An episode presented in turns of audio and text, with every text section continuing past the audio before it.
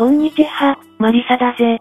今回はディスインフォメーションを用いた AI か乱とプライバシー保護について話したい。まず Facebook などの SNS では絶対に本名を入力してはならない。なんとなく本名をタイプする人は多いが、これはトラップである。次に、メールアドレスはメインのものではなく、プロトンメールなどの捨てられるアドレスをタイプすべきだ。そして、電話番号も偽をタイプする。しかも住所もデタラメで、誕生日も偽情報を入れるべきだ。このように作られたアカウントは、ほとんど中身がなく、意味を持たないため、プライバシー的に安全だ。さらに情報をタイプするときに、VPN を使い、海外のサーバーからアクセスすることで、セキュリティが上がると同時に、AI をさらに混乱させることができる。重要なのは、この上にある情報は一つのセットデータとして、組み合わせをキープすることだぜ。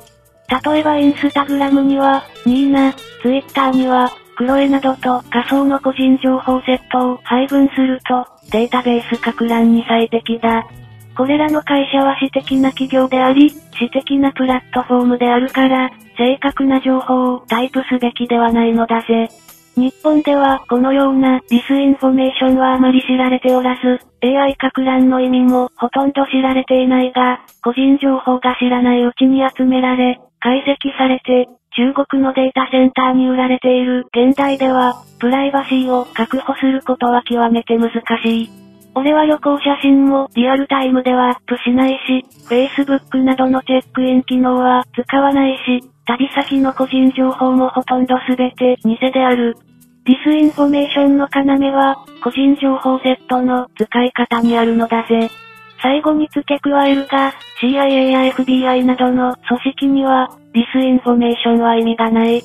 想定しているのはあくまで、Facebook、Instagram、Twitter などのプラットフォームだぜ。それでは AI を撹乱しつつ、素敵なクリスマスを迎えてくださいなのだぜ。